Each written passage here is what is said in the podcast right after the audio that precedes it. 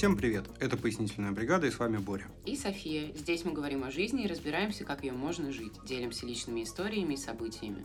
Каждую неделю мы обсуждаем совершенно разные вопросы через призму нашего опыта и знаний. Напоминаем, что подкаст выходит на всех платформах Apple, Google, Spotify, Яндекс.Музыка и даже на Ютубе. Ставьте лайки, подписывайтесь на наш телеграм-канал и пишите ваши впечатления.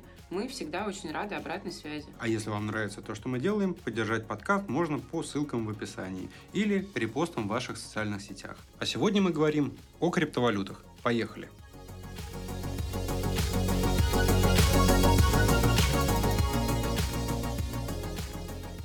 После 24-го на Российскую Федерацию обрушились санкции. Россияне оказались отрезаны от международных платежных систем. Даже внутри страны, защищенной национальной платежной системой МИР, реализовать какие-то базовые покупки стало очень сложно. Привычные сервисы типа Netflix, Apple и так далее стали просто невозможными. Да, но ладно сервисы. А что, если ты хочешь, скажем, переехать? Или купить билеты на самолет?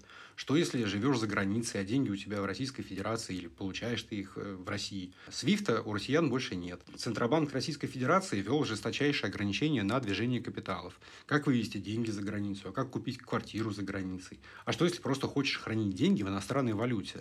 А валютные счета в России теперь просто номинальные, нарисованные фантики в приложении банка. На другом берегу помогать россиянам тоже, собственно, не спешат. Открыть банковский счет в другой стране практически невозможно без резиденции. Привычные платежные системы типа PayPal или Western Union ушли из России и, собственно, людям с красным паспортом более недоступны. И что же делать? Куды бечь? И вот тут-то криптовалюта в Российской Федерации получает второе дыхание. До сих пор мы состоим во всяких иммигрантских группах, чатиках, и там постоянно видим вопросы о крипте. В ветках про деньги, типа как поменять рубли на крипту, как сделать перевод такой-то, как получить на другом конце привычные деньги. А в сети, между тем, появляется все больше и больше гайдов типа how to use. В общем, как пользоваться криптой. Время идет, уже сколько, полтора года скоро, а запрос все еще есть. И полтора года это в такой ситуации, а так-то криптовалюта есть уже очень многие годы. А вот переехав в Аргентину, мы столкнулись со страной, где очень специфическая экономика, и обнаружили, что тут криптовалютный рай. Банковские карты с привязанными к ним счетами в криптовалюте может открыть любой человек. Даже, мне кажется, не имея резиденции, это можно сделать. Только налоговый номер имея. И поэтому сегодня решили говорить о криптовалютах и постараемся просто о сложном. Собственно, начнем вообще издалека, платежные системы, как они появились. Люди с тех пор, как цивилизация вообще возникла, постоянно чем-то менялись. Изначально у нас был просто натуральный обмен, то есть люди менялись бананами на огурцы, пшеницей на пиво и так далее. Коров на овец. Коров на овец, да. Но со временем, естественно, люди изобрели деньги, потому что, так просто удобнее. Ты же не можешь, четвертью коровы рассчитаться за 5 литров пива. Как-то это носить все время с собой неудобно. Потом, собственно, людям нужно было как-то научиться обеспечивать сделки. Долгое время сделки могли пройти, только физически, то есть ты мог эти деньги непосредственно человеку куда-то принести. Со временем люди изобрели какое-то подобие платежных систем. На букву «Х» называется, как-то типа халва. Я, честно говоря, не помню, она древнейшая. Это условно, когда у тебя есть один офис, скажем, в Истамбуле, или тогда в Константинополе, а другой, не знаю, во Франции, в Париже, и, соответственно, у тебя есть две кассы, человек в одну кассу приносит одни деньги. И Western Union по средневековому. Western Union по средневековому,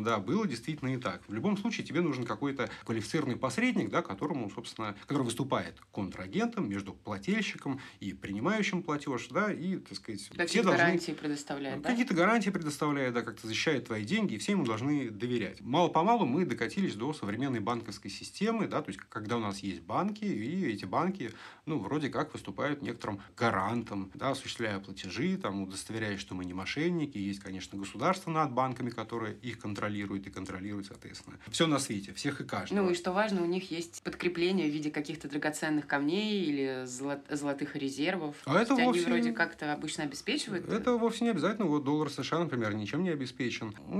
да, бывает и так, бывает и так. С другой стороны, так сказать, нужно же как-то проводить аудит иногда, да. Так или иначе, к этой, собственно, системе всегда было очень много вопросов, потому что слишком много контроля. Если, так сказать, у тебя нет вопросов к тому, кому ты отправляешь платеж, да, то у тебя всегда есть вопрос к банку или к правительству, да, то есть вот тарифы этих банков, законы государственные. Ну да, кто вообще решил, что какие-то проценты, почему в таком количестве, как так? Никогда это, в общем-то, людям не нравилось, и всегда они хотели как-то абстрагироваться от этого, да, и иметь некоторую свободу. Таким образом, где-то там в районе 70-х, 80-х родилась идея о независимой, так сказать, платежной системе. Те, кто придумали это, соответственно, это были криптоанархисты, так их называли. То есть это были люди, вдохновленные современными электронными технологиями, да, то есть интернетом, этими, внезапно наступившим будущим, да, то есть компьютерными сетями, и, соответственно, им нравились шифровальные алгоритмы, да, то есть и они полагали, что можно создать некоторую электронную систему платежную, да, то есть которая будет обособлена от государства без каких-либо посредников, где все, так сказать, как-то между собой будут договариваться. И, собственно, все это вылилось в событие, которое произошло в 2008 году, когда так называемый Сатоши Накамото, это человек или, возможно, группа людей, вообще непонятно, был он или есть он, или это... Может, это вообще нейросеть или искусственный интеллект. В общем, так или иначе, Сатоши Накамото опубликовал файл с описанием протокола и принципа работы новой платежной системы в виде сети. Сеть, в прямом смысле сеть. В прямом смысле электронная сеть, верно. В январе 2009 года участниками этой сети был сгенерирован первый блок. То есть, по сути, это набор записей в электронную таблицу. В их случае это первые 50 биткоинов, которые они записали. И провели первую транзакцию. Чуть позже, в январе того же года, 2009-го, Сатоши Накамото, этот мифический персонаж, отправил некоему Хэлу Финни 10 биткоинов. И таким образом случилась первая транзакция. А первый обмен биткоинов на какие-то реальные деньги в национальной валюте произошел в сентябре 2009 года. Марти Малми отправил пользователю с псевдонимом New Liberty Standard 5050 биткоинов. Наверное, как в этом был какой-то смысл, тайный 50-50, за которые он получил на свой счет в PayPal $5.02. И вот New Liberty Standard предложил использовать для оценки биткоинов стоимость электроэнергии, затрачиваемой на генерацию вот этой транзакции. Так был установлен первый курс валюты внутри этих блокчейнов, сетей. А первый обмен биткоина на реальный товар, что сейчас мы видим уже везде и всегда. Повсеместно, да. Он произошел 22 мая 2010 года, когда американец за 10 тысяч биткоинов, божечки как много, получил 2 пиццы, чтобы еще мог хотеть американец. А теперь, 22 мая, это день криптовалюты, который отмечают криптоэнтузиасты, и, видимо, они покупают себе пиццу за биткоины в этот день и радуются новой возможности. Ну, подозреваю, за биткоин они уже ее не покупают, с тех пор он неплохо подорожал. Наверное, люди могли заметить. Покупают очень много пиццы на весь город за один биткоин. Так или иначе, собственно, вот с этого, наверное, начинается эпоха криптовалют, да, и криптоиндустрии. Казалось бы, это было недавно, но уже с нами очень давно. И, собственно, вот после этого понеслось, да, куча всяких шиткоинов, доги-коины, еще что-нибудь коины, Канье Уэст коины. Коты-коины.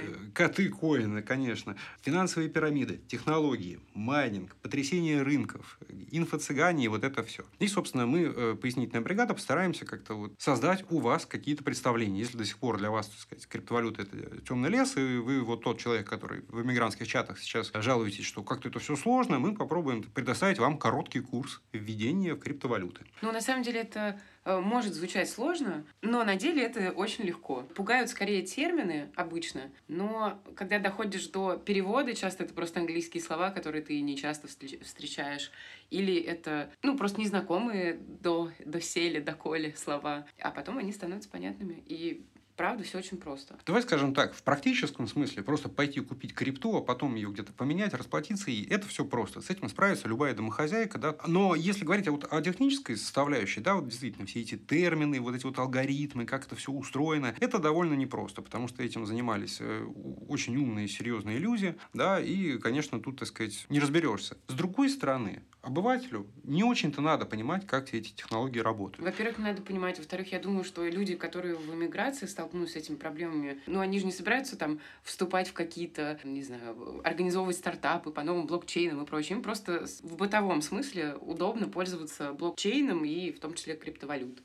Ну, и опять же, да, то есть люди, которые просто имеют карту МИР, Виза, Мастеркард, они же не задумываются, как работают... русскоговорящие россияне. Да, они же не задумываются, как работают банковские сервера, да. Ну, так или иначе, мы просто для проформы немножко попробуем вам рассказать. Принцип работы бегло на примере блокчейна биткоина. Ну, биткоин – это, естественно, царская валюта, самая популярная, самая дорогая. Вот. Это одна из самых первых популярных криптовалют. Вообще, а что значит криптовалюта? Ну, крипто – слово шифр, да, то есть они зашифрованы. И, собственно, сейчас мы дойдем до этих шифров. Что сам по себе есть блокчейн? Да? Дословно это цепочка блоков. А что такое блок? Что это за блоки? Блок – это вот набор, собственно, записей транзакций. Что транзакции – это как вот в обычных деньгах. Кто кому, когда, сколько послал. И, соответственно, блокчейн биткоина представляет собой вот такую огромную цифровую табличку. Кто, когда, кому, сколько, чего послал. То есть это как будто огромный электронный, не знаю, альбом, журнал переводов. Да, но с некоторыми нюансами. То есть, например, ты не знаешь, кто именно послал. Ты знаешь, что с такого-то кошелька ушли деньги на такой-то кошелек. Они ушли в таком-то размере, такого-то числа. Да? И важно, что это остается навсегда, эта история. То есть, ее никак не выписать оттуда. Так вот, еще важно понимать, что все, что записано в блокчейне, оно там остается. То есть, это тот случай, когда что написано пером в блокчейне, топором не вырубить. Или вырубить, но... Очень сложно. Очень сложно, мы попозже об этом поговорим. Собственно, что у нас уже есть? Да? Сложная электронная таблица, в которую что-то записывается. А кем записывается? Записывается всеми участниками, так сказать, проекта, да? Всеми энтузиастами. То есть,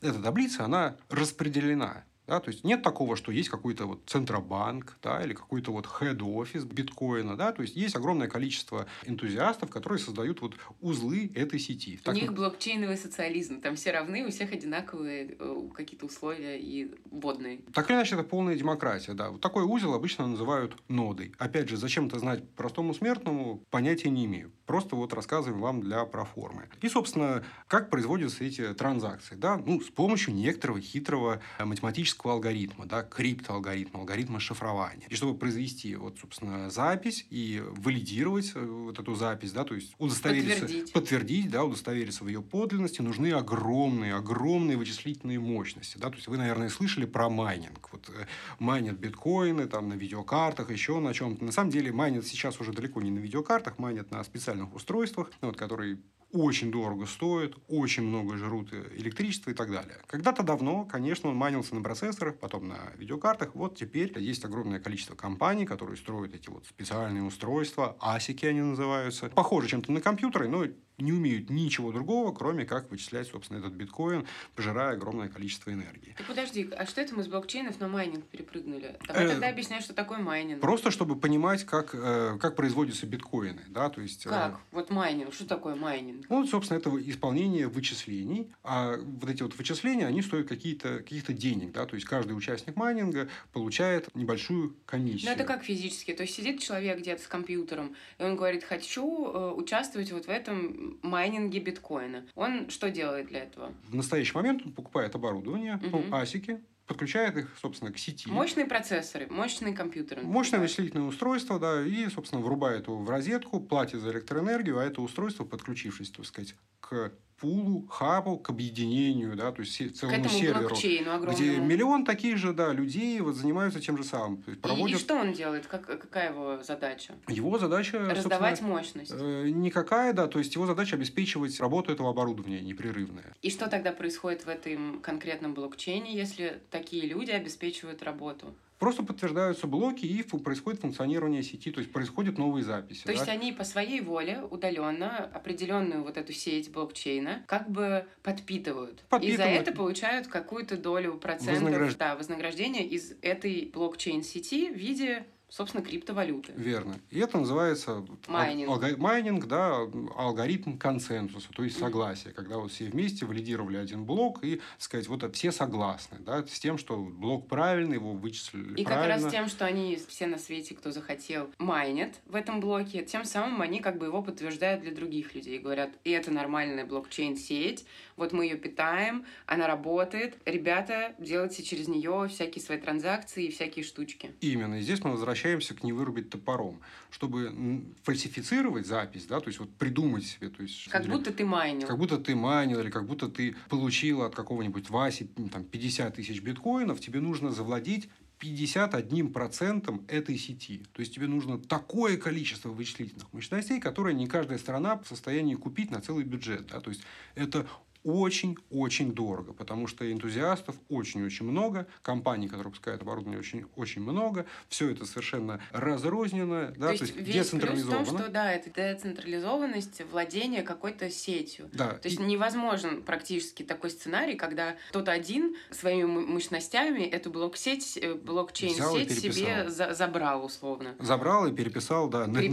Переписал, что захотел, да, и все у всех отнял. Поэтому это очень-очень-очень маловозможный, маловероятный сценарий, что кто-то угонит вот эту сеть, в которой деньги. Именно. Это, собственно, вот то, что опасно, то, чего раньше опасались. Так называемая атака 51, когда ты владеешь более чем половиной устройства этой сети. Но поскольку, так сказать, биткоин так разрос и стал таким популярным, завладеть... А электроэнергия стоит дорого. Электроэнергия стоит очень дорого. Завладеть такой сетью, собственно, стало невозможным, поэтому на текущий момент можно полагать, что сеть биткоина — это, наверное, самое безопасное платежное средство в мире. Вкратце так. Есть еще несколько нюансов. Например, транзакции в сети биткоина необратимы. Да, то есть, если ты, условно, ошибся, отправил не на тот адрес, да, или не ту сумму, ты не можешь откатить это обратно. Но это же не только в сети биткоина. В целом, в любом блокчейне, на любой платформе это так работает. Это так, да. То есть, это принципиальное отличие от традиционной банковской системы. Да? То есть, по идее, положив деньги кому-то другому, мимо собственного счета, ты можешь позвонить в Сбер, да, так или иначе. Принципиально это возможно, да, что банк вот возьмет все это, переделает. С распределенной сетью биткоина или эфир это невозможно. То есть, что упало, то пропало. Да, это, собственно, твоя ответственность.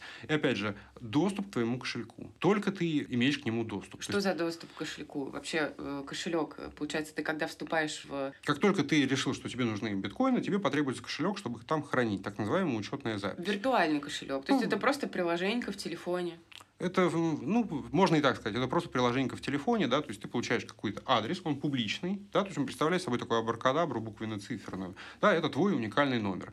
И, соответственно, у тебя есть публичный и приватный ключ. Публичный — это, собственно, вот фактически сам адрес этого кошелька, да, чтобы люди могли прислать тебе деньги, а вот этот вот приватный адрес, да, это твоя так называемая сид-фраза, твой ключ, твой пароль для доступа к этому кошельку, чтобы ты мог отменить деньгами, так как ты распоряжаешься. Это просто ключ, как пароль на там телефоне или еще что-то. У тебя есть пароль к этому кошельку. Да. А есть номер, который, ну, как номер карты, а это номер кошелька. Ты его отдаешь другим людям, и они такие: а, окей, сейчас я вот по этому номеру тебе пришлю денег. И тут вот везде очень можно ошибиться там в номере кошелька, потому что там, по-моему, 12 или 15 цифр, я не помню. Верно. Какой-то большой набор. И цифры, букв. И один раз ошибся, там, какую-нибудь маленькую написал или большую, и все, и деньги улетели уже. Ну, опять же, поскольку это все электронная история, да, ты просто копируешь, да. Просто перепроверяйте.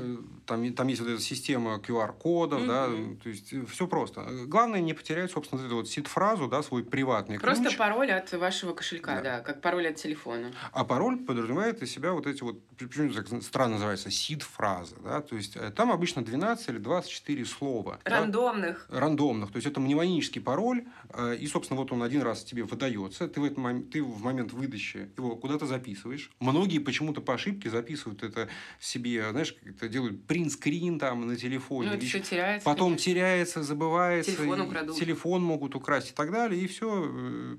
Больше ты никогда доступ уже не установишь. А это слова, вот, ну, типа... Left, right, back, red. Лошадь, клубника, синий, да. 32. Ну, то есть набор совершенно не связанных между собой слов. Это преднамеренно так сделано. Поэтому записывайте такие пароли, ключи от этих кошельков на бумажке. Лучше в нескольких экземплярах. Поделитесь с родственниками, которым доверяете. Да-да. Или родителям, которые не будут знать, как этим пользоваться. Обратите внимание, да, здесь, опять же, потеря необратима, как, собственно, с ошибочной транзакцией. Нет какой-нибудь тети в Сбербанке или в Альфа-банке, которой вы позвоните на линию и скажете: ой, я забыл, ой, я ошибся. Нет, просто нет. И один раз потерял, и все. И опять же, взломать это 24 слова, это это принципиально невозможно. Да, они слишком рандомные. Тебе нужны сумасшедшие какие-то вычислительные мощности, да, вот сидеть это перебором. Чтобы получить $200. Всех втыкать, да, ну это просто невозможно. Это принципиальное отличие, да, от классической банковской системы. Что еще хорошего, да, у тебя нет какого-то банка, который вот может твои эти деньги как-то удержать, заблокировать, поставить на проверку. Нет, перезвонить, спросить, что происходит там, куда, кому, чего, для чего, откуда. Именно. Нет никакой привязки к стране, к национальности, к паспорту. паспорту, нет никакой процедуры KYC. Ну, как интернет, это просто, вот интернет, он доступен везде, где есть доступ к там Wi-Fi. То есть, это просто рай этих криптоанархистов, да, то есть, полная свобода, полная свобода. Вот есть только абракадабра, номер кошелька, да, и 24 слова, которые только ты знаешь, собственно, вот и все. Я надеюсь, что бегло мы принцип изложили. Естественно, есть и другие блокчейны, по-другому устроены, и у каждого себя уважающего проекта есть white papers, да, так называемый, это вот техническая документация проекта. Ну, мы об этом попозже поговорим. Общий принцип, вот он, собственно, такой. Вникать в это, если хотите, пожалуйста. Естественно, все это open source, вы можете, так сказать, причаститься, стать частью сообщества, почитать форумы об этом. Но, опять же, практической целью я в этом никакой не вижу. Да. Ты имеешь в виду практической цели в изучении технического процесса? Конечно. Я думаю, техническая часть это... Ну, с другой стороны, можно почитать, просто быть спокойным и не волноваться за то, что ты делаешь. Собственно, криптовалюты. Их тысячи. У каких-то собственный блокчейн. Какие-то работают на других популярных. В частности, вот USDT. Да, очень важная монета. Мы поговорим о ней позднее. Хорошая криптовалюта обычно призвана решать какую-то конкретную задачу. Да? То есть, это, например, высокая скорость транзакций. Да, то есть перечисление платежей от одной персоны к другой. Или, может быть, это максимальная приватность, да, и в жизни не докопаешься, кто, кому, чего, сколько и так далее. Или, может быть, она позволяет на своей инфраструктуре, на своем блокчейне, да, создавать другие цифровые экосистемы, например, какие-то другие реестры данных, может быть, компьютерные игры, как CryptoKitties, возможно, вы о них слышали, NFT-проекты, какие-то контракты нефальсифицируемые. Вот, то есть, хорошая криптовалюта должна решать какие-то задачи. Если она решает какие-то задачи, она, как правило, становится востребованной, популярной, как биткоин, эфириум, там, не знаю, Monero. Их довольно много. Там, не знаю, USDT, да, опять же, очень важное. Ну, то есть, это как в мире у нас есть разные там франки, евро, доллары. Точно так же в мире зашифрованных валют, криптовалют. Есть очень много разных видов валют. Видов именно монет, то, как они называются. И одни валюты реальные, фиатные, национальные ценятся, да, скажем, доллар, евро, а какие-то нет. Вот, скажем, в Руанде какая национальная валюта? Я понятия не имею. Ну да, то есть то же самое, как и в жизни. Какие-то валюты такие крепкие, хорошие, подкрепленные хорошей экономикой, а какие-то не очень. И вот в мире виртуальных криптовалют все то же самое. Ну вот, скажем, BTC, да, биткоин. Это первый и главный, так сказать, цифровое золото. Какой-нибудь, скажем, эфириум или трон, да, позволяют выстраивать на своем блокчейне новые цифровые инфраструктуры, да, от трансфера других монет, типа USDT, до там игр и а-ля криптокотиков, можно выборы, господи, сделать даже. Ну, то есть, разные задачи решают, не только обязательно связанные исключительно с деньгами, не обязательно только для того, чтобы расплачиваться. Да. XMR, Monero, да, это вот максимальная приватность, а USDT или тетер-доллар стал цифровым аналогом американского доллара, да, и имеет, собственно, резерв фиатными деньгами. Доллар может быть не подкреплен, там, условно, золотым запасом, да, но подкреплен обязательством ФРС, да, Федеральной резервной системы Соединенных Штатов Америки. Компания Tether проходила аудит, да, то есть... Ну, компания, которая USDT, ты имеешь в виду? Которая имитирует, выпускает, то есть Tether-доллар. Tether-доллар – это их криптовалюта. Один USDT, как правило, равен $1 США. Иногда там на 0,01 цента дороже, иногда 1,01, да, на 0,01 цента дешевле, да, плюс-минус, но так или иначе. Это стал своего рода такой цифровой мост между фиатными деньгами и криптовалютой. Ну, давай, вот, между обычными деньгами, бумажными, которые мы с вами трогаем, да, и криптовалютными.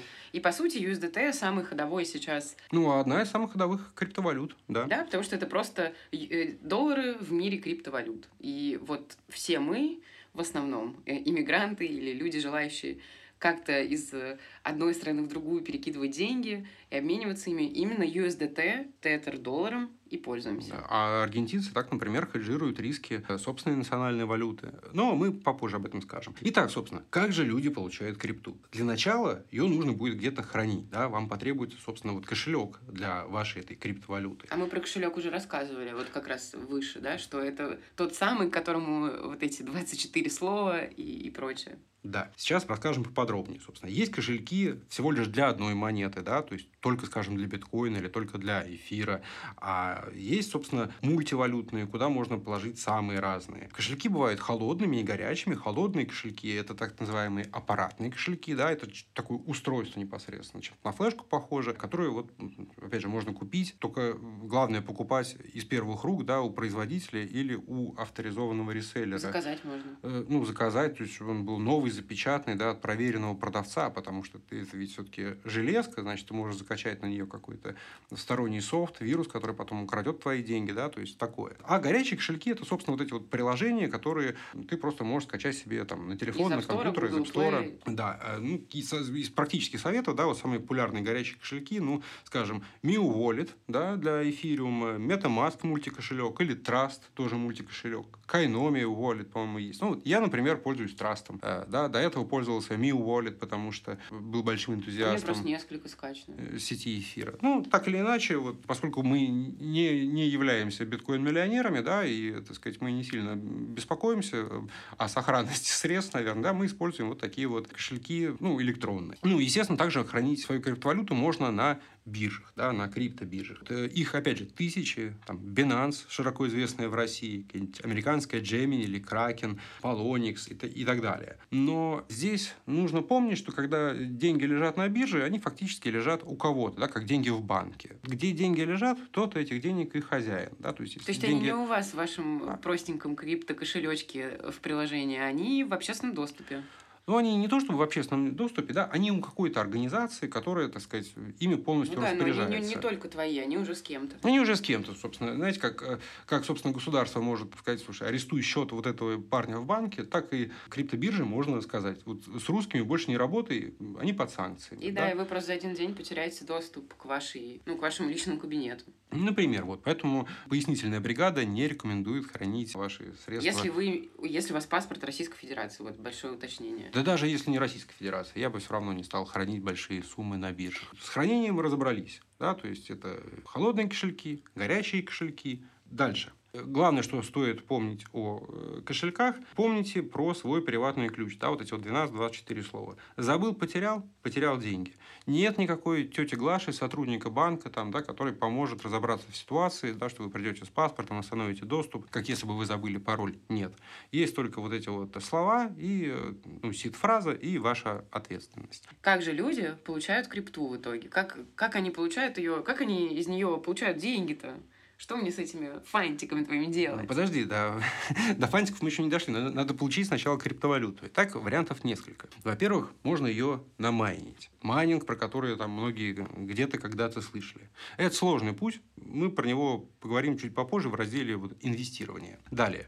Купить криптовалюту можно на бирже. Собственно, вот как Binance, Poloniex и так далее. Разумеется, сейчас для россиян действуют некоторые ограничения. Да, то есть, опять же, вот свободного рынка на том же Binance для русских нет. Ну и там один день можно зарегистрироваться, второй день нельзя, один раз нужно такую пройти идентификацию и подтверждение, другой день другую, то есть очень это все напряжно сейчас. Ну, тут стоит помнить, в общем, да, что среди бирж не только Binance, попробуйте другие биржи. Да, их много, я обещаю вам это. Купить, да, криптовалюту можно на бирже и, собственно, в обменниках, потому что есть огромное количество обменников, то есть в России, онлайн-обменников. Онлайн-обменников, но есть и физические, да, то есть как вот вы раньше меняли там доллары и евро в кассе, точно так же можно прийти и, собственно, поменять рубли на какие-нибудь биткоины. И даже не просто там, в кассе, можно просто в банкомате. Да, ну, наверное, самый популярный обменник, агрегатор обменников, простите, да, в России, ну, это, наверное, BestChange. Это, опять же, не реклама, а просто один из сервисов. Да, то есть там просто указывается, что вы меняете, на что вы меняете, и вам выдается список, собственно, организаций, которые этим занимаются. Вот, у них есть какие-то рейтинги, отзывы и так далее. То есть вот это один из вариантов. Да, можно посмотреть, у кого какие условия, что нужно, от какой суммы можно поменять, какую перевести. Кто-то даже из них выдает как раз физически, кто-то меняет на прям на бумажные деньги, да, не просто на карту перевести. Это можно потрогать эти деньги руками. Обменников таких обычно миллион. Большинство из них, по-моему, концентрируется в Москва-Сити и на Белорусской, в Москве, по крайней мере, вот о чем я знаю. Естественно, такие же обменники есть по всему миру. В Стамбуле, в Турции, скорее, в Буэнос-Айресе. И даже больше по всему миру. Даже в Риме. Даже в Риме. Есть даже прямо биткоин-автоматы. ATM, в смысле, ну, как банкоматы, только с криптовалютой. Да, поэтому все это вполне себе доступно. Ну и можно просто вот с кем-то поменяться, условно, на форуме, не знаю, вот на барахолке. Ты, не знаю, это опасно немножко. Ну, немножко опасно, но тем не менее ты продаешь, вот скажем, что-то на Авито. Да? Говоришь, я не продаю, нельзя использовать другие расчетные средства в России, кроме рублей. Потому что я, говорит, поменяю тебе. Вот, поменяю, не знаю, там, конструктор Лего на... 20 биткоинов. Это очень много. Ну, почему бы и нет, если кто-то согласится. Ну, если такой на коллекционный. Да, и вот непосредственно встречаешься с человеком, да, то есть он переводит при тебе на счет биткоина, ты отдаешь ему Лего. Ну, почему нет, так тоже возможно, хотя вряд ли это популярно. В России, в других странах популярно. Вполне себе, вот здесь, в Аргентине, я точно так вот покупал, помню, Софии на день рождения подарок. Пришел человек, да, и я рассчитал с ним криптовалютой, прям, так сказать, под окном собственного дома. Один человек достал телефон, я достал телефон, да, и платеж улетел за считанные секунды. Все были довольны. Собственно, вот очень просто. Итак, теперь у вас есть кошелек, мы рассказали вам, как его получить. Вы знаете теперь, как купить. Как потом получить обратно физические деньги? Ну, во-первых, если они вам действительно нужны, да точно так же. То есть, в некоторых странах криптовалюте очень лояльны. Вот как мы уже сказали, в Аргентине, например. Да, да не только в Аргентине. Да, везде. Везде. Есть огромное количество банковских карт, которые подразумевают... В Таиланде, в США, ну, да, по всему миру. Да. Есть огромное количество банковских карт, да, к которым непосредственно привязаны криптовалютные счета. Да? То есть, ты можешь вот... То есть, у вас счет, да, не в евро, доллары, или там, рублях. Не только в евро, долларах и рублях. Ну, еще да, и в криптовалюте. То еще у вас там есть какой-то биткоин, эфириум, USDT, да, в вашем банковском приложении вы их прямо внутри банка обмениваете, обналичиваете, расплачиваетесь, и с этим нет никаких проблем. Легко и просто. В Аргентине таких, например, вообще куча сервисов. Это Bella, Naranja, там, Binance-карта. Ну, Binance-карта, она по всему миру. Она по всему миру. Если вам недоступны пока, вы, скажем, мигрант, вам другие банки недоступны. Опять же, есть вот огромное количество физических обменников, интернет-обменников, да, то есть просто места, куда вы физически можете прийти, осуществить перевод криптовалют, а вам выдадут новые хрустящие деньги, проверят их при вас на машинке. Как правило, в таких заведениях все чинно, благородно, там сидит охрана, кожаный диван, вот эта вот ваза с конфетами, да, ну, в общем... Обычный банк. Практически как обычный банк, да, ничего там сложного нет. Часто можно расплачиваться непосредственно, собственно, криптовалюты, да, то есть есть авиакомпании, которые готовы за биткоин продавать вам там авиабилеты. Дивный новый мир криптовалют, он весь перед вами, стоит только слегка поискать, погуглить, и вы увидите, что не так это маргинально, как, возможно, вот казалось, да, до этого подкаста. А что там с инвестированием, майнингом? Ты что-то там говорил, что можно еще и что-то подзаработать? Ну, естественно, любую валюту можно использовать как инвестиционный инструмент. Давать каких-то вам инвестиционных советов, рекомендаций мы не будем. Мы просто вкратце расскажем, какие есть пути. Какие есть пути, да, скажем, вот в первую очередь это майнинг, да, то есть вы можете стать криптоэнтузиастом, купить себе какое-то оборудование, там, видеокарты, процессоры, жесткие диски, ASIC, да, и начать майнить какую-то криптовалюту. Валют, которые майнят, миллион. Майнит ее на чем угодно, вот на ваш кошелек. Есть те, которые на жестких дисках, есть те, которые... Ну, просто на ноутбуке. На ноутбуке, на видеокарте, на процессоре, на чем угодно. Но, как бы, подразумевается, что вы сначала платите за это оборудование, потом начинаете, собственно, это оборудование эксплуатировать, и вы получаете... платите за электроэнергию. Естественно, платите за электроэнергию, потом вы получаете вот эти вот цифровые какие-то активы. Да, какую-то комиссию, там, условно. Да. Опять же, есть калькуляторы в интернете, да, которые вот бивают, какое у вас оборудование, сколько у вас стоит киловатт электроэнергии и сколько вы в сутки получите вот какой-то там криптоактива. Ну как, если вы майните биткоин, вы знаете, сколько стоит биткоин. Если вы майните какой-нибудь там догикоин, он может стоить, там, не знаю, 3 цента, но он волатилен, да, и, может быть, через год будет стоить $30. Вы заработаете состояние. А может быть, он вообще обнулится и будет стоить ничего, да, и вы просто потратите время, деньги на электроэнергию, деньги на оборудование. Это, так сказать, ну, своего рода рулетка. Если вы криптоэнтузиаст, вам нравится, вы верите в это, ну, пожалуйста, но вот у меня лично есть такой опыт. Я помню, в 2017 году я поучаствовал в этой вот лихорадке, да, я тоже собирался майнинг фермы, и я скажу вам, что это не самый простой путь, да, потому что это шумно, это дорого, иногда то, что вы майните, сильно теряет в цене, да, и вы остаетесь с огромным количеством дорогого оборудования, которое производит только тепло и считая за электроэнергию, а денег никаких нет, это может быть тяжело и сложно. Поэтому, собственно, майнить и или нет, решайте сами. Это, конечно, интересно, но рискованно. Как, собственно, любой бизнес. Денег прямо завтра, нажав на кнопку «бабло», не будет. Другой вид инвестирования – это просто прямая покупка. То есть вы верите, что там какой-нибудь биткоин, альткоин, эфириум вырастут и будут стоить в 10 раз дороже через год. Ну, так вы просто идете, покупаете их и ждете, когда он будет стоить очень дорого, чтобы потом его продать. Вырастет, не вырастет – your gamble, да, ваши риски. Опять же, у нас пояснительная бригада, никаких инвестиционных советов для вас нет. Так просто можно сделать. Ну, это как и, собственно, на обычной бирже, да, то есть веришь, что там нефть подорожает, иди купи фьючерсов. В чем проблема? Ну, естественно, как любая там модная финансовая система, криптовалюты подразумевают различного рода инициативы, да, то есть вот как... Ответвление, скажем так. Ну, ответвление, да, то есть как, скажем, есть... такая история, как IPO, да, первичное предложение акций компаний, да, на классической бирже. Мир криптовалют знавал ICO, да, то есть публичное там первичное предложение каких-то вот шиткоинов. Это было очень популярно там где-то в районе 2016 года, да, вот это вот первая такая крипто-лихорадка, да, когда биткоин там пробил $17 тысяч, и весь мир просто с ума сходил. Огромное количество людей в тот период заработало очень много денег, но еще больше людей потеряли деньги, да. Потом был, собственно, бум DeFi и NFT. Собственно, после бума ICO было некоторое похолодание, затишье на крипторынке. Биткоин подешевел, майнеры начали распродавать свои видеокарты. Я помню, на Авито видеокарты после майнинга продавались просто на вес, в пакеты, да, то есть они сначала покупались для майнинга там за 300 000 рублей, потом продавались за 6, то есть дикие были годы. Спустя какое-то количество времени был бум DeFi, децентрализованных бирж, да, где люди давали, так сказать, друг другу суды. Все это было обеспечено смарт-контрактами на сети эфириума. Опять же, выстраивались целые финансовые пирамиды, сумасшедший хайп в сети. Люди зарабатывали миллионы денег и также миллионы, если не миллиарды, теряли. Последний крупный хайп был вокруг NFT. Но на самом деле не то, что последний, он сначала был достаточно давно, просто никто еще не знал о том, что такое NFT. И вообще, что такое NFT? Это невзаимозаменяемый токен или non-fungible токен по-английски. По сути, это единица учета чего-то, с помощью которой создается цифровой аналог для любого уникального предмета.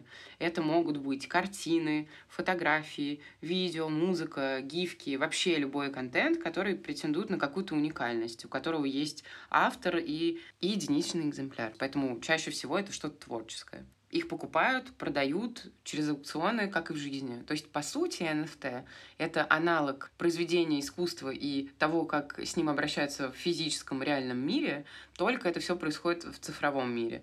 Честно говоря, NFT — это очень странная штука, и очень бесполезная. Она впервые стала популярной в 2017 году, когда чуваки из компании Dapper Labs придумали продавать криптокотят. CryptoKitties их называли. Это просто герои игры про котят. Помню.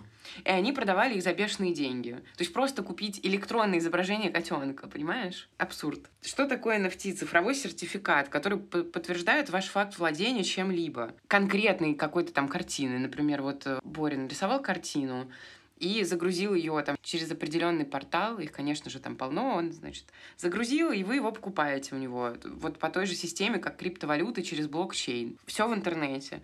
И вы становитесь обладателем уникального актива Бори. По сути, вот NFT, да, сам токен, он не содержит произведение искусства, он просто содержит ссылку на контракт, который вы заключили с тем, кто вам продал это что-то, будь то музыкальная композиция или там рисунок. В блокчейне сети можно найти информацию обо всех владельцах, кто когда-то владел также этим или владеет параллельно с вами этим произведением искусства. И, по сути, изначально это было задумано для того, чтобы контролировать автором собственное произведение в глобальной сети, то есть кто ими владеет. У меня лично возникает вопрос по части прав. Права владельца NFT прописаны в этом контракте, да, смарт-контракте, который заключается. И они ограничиваются возможностью купить, владеть и продать. Но инвестор, который купил NFT, он не становится владельцем уникальным исключительных прав на этот объект не становится. То есть, по сути, что ты покупаешь? Я не понимаю. Ну, то есть, ты покупаешь копию произведения, который в другой блокчейн сети может купить еще кто-то, а потом еще кто-то, а еще это могут подделать, что случается вообще сплошь и рядом с этими произведениями искусства, как в реальной жизни. То есть, короче, воздух ты покупаешь, и просто из-за хайпа это стало популярно. И смысл в том, что создатель оригинального вот этого образа и произведения является его автор навсегда. То есть, вот человек, который, вот, Боря, ты дорисовал, даже если ты продал, ты все равно всю жизнь будешь создателем уникальным, и уникальными правами будешь обладать ты. У тебя будут исключительно авторские права, отчуждение которых потребует каких-то юридических соглашений, походов в суд. И... Разумеется. А все эти NFT смарт-контракты должны как-то регулироваться государством. Они, конечно же, нет. Ну, они, по идее, могут, и даже могут люди пожаловаться в суд. Там, например, в Америке это возможно. Но никто не будет с этим разбираться. В общем, какие выводы, да, из всего этого? Криптовалюта – это хорошо. Блокчейн, технологии, приватность, независимость от государства – все это очень хорошо.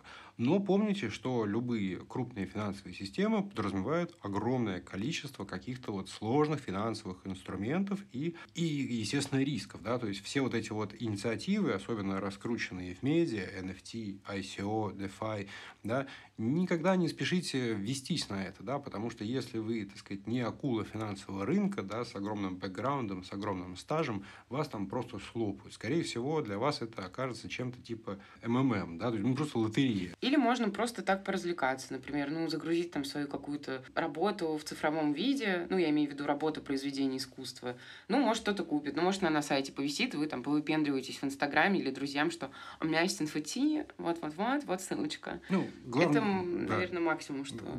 Главное, что мы хотим до вас донести, да, не нужно все свои деньги относить этим людям, да, которые вот запустили какой-то NFT-проект или какой-то ICO, да, вы их не знаете, вы этого не понимаете, не рискуйся. Давай дальше. Кстати, что там по законности? Я как раз начала говорить про... Мы начали обсуждать, что в суд пойти, отсудить что-то. Собственно, да, вопросы законности – это очень важно. Разумеется, некоторые аспекты криптовалюты, да, не дают покоя государству или государствам. Это вот анонимность, непрозрачность, невозможность контролировать, да, а что не контролируешь, то запрещай. Однако вот прямой запрет мало где действует. В большинстве стран мира крипта остается, ну, в серой зоне. Не то, чтобы можно, не то, чтобы нельзя. Пользоваться или нет, здесь каждый решает сам. Мы лишь скажем, что это доступный финансовый инструмент, да, с помощью которого люди решают различного рода задачи. Перемещают собственные капиталы в ситуации, когда политики их буквально отрезали, да, от мировой финансовой системы.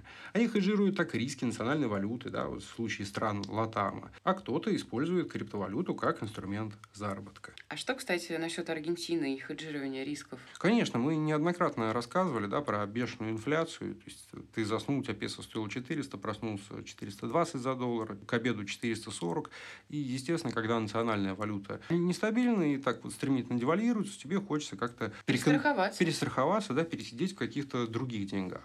Свободно пойти купить доллар в Аргентине, ну, не так уж и просто, да, то есть государство, ну, это не поощряет, то есть не можешь в банке купить более там 200 долларов. Ну, это сейчас, да, просто такая, да, сейчас политика. У тебя есть эти обменники, да, ты должен их каждый раз бегать, не набегаешься. А ты имел в виду, что просто люди в Аргентине так хеджируют риск? Конечно, им просто... Они... Я почему-то подумала, что это как-то связано с, ну, на национальном уровне, поэтому я удивилась. На национальном уровне нет, хотя есть страны, которые признали условно биткоин официальной валютой, скажем, Эквадор, да, вот. А в Аргентине мы, наоборот, вот видим просто вот это вот засилие криптокарт, там, Белла, Лемон Кэш, Наранха, и это все легально, да, хотя вот опять же Центробанк сейчас там выступает с некоторыми ограничительными инициативами, но тем не менее... Ну, в общем, да, как мы выше сказали, законность пока везде...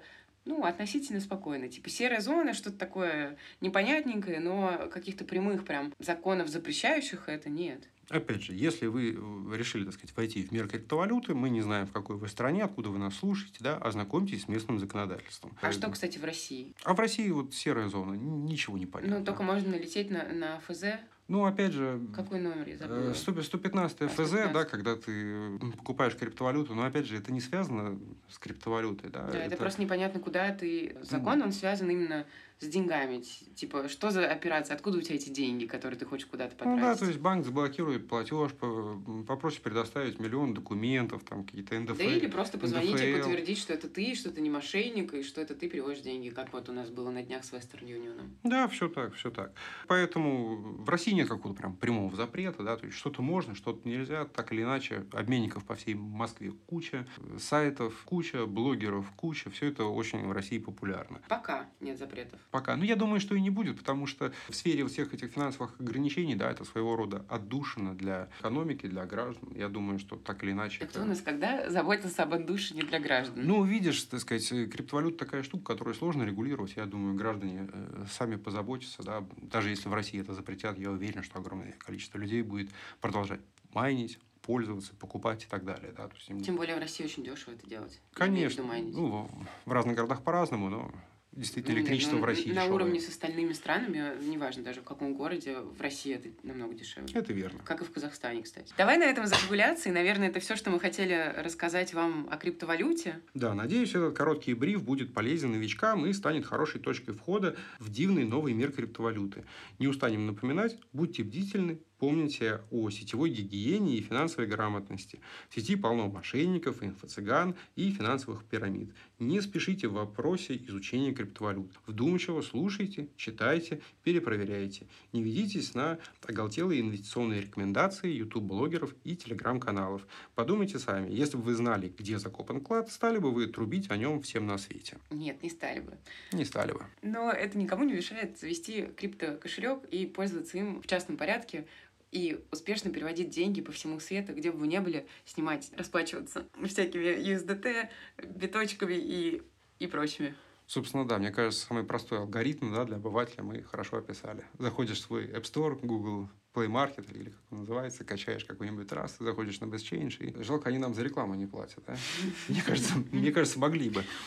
Сколько всего мы тут типа прорекламировали за все это время. Но помните про законодательство, помните про безопасность, да, и если, так сказать, мы вас вдохновили, почитайте что-нибудь еще. А мы, может быть, какой-нибудь выложим в Телеграме популярный и хорошо описанный гайд, да, потому как это сделать. Действительно. На этом мы заканчиваем. Спасибо, что были с нами. Если вам нравится то, что мы делаем, поддержать нас можно по ссылкам в описании. Обратите внимание, там есть криптокошельки. Да, как только вы освоите благодаря нам дивный мир криптовалют, вы можете сделать нам пожертвование. Мы будем очень рады. Опять же, вы всегда можете сделать репост нашего подкаста в ваших социальных сетях. Мы, опять же, будем вам премного благодарны. Спасибо, что были с нами. Пока-пока, крипто-друзья. До новых встреч, Омега. Чао.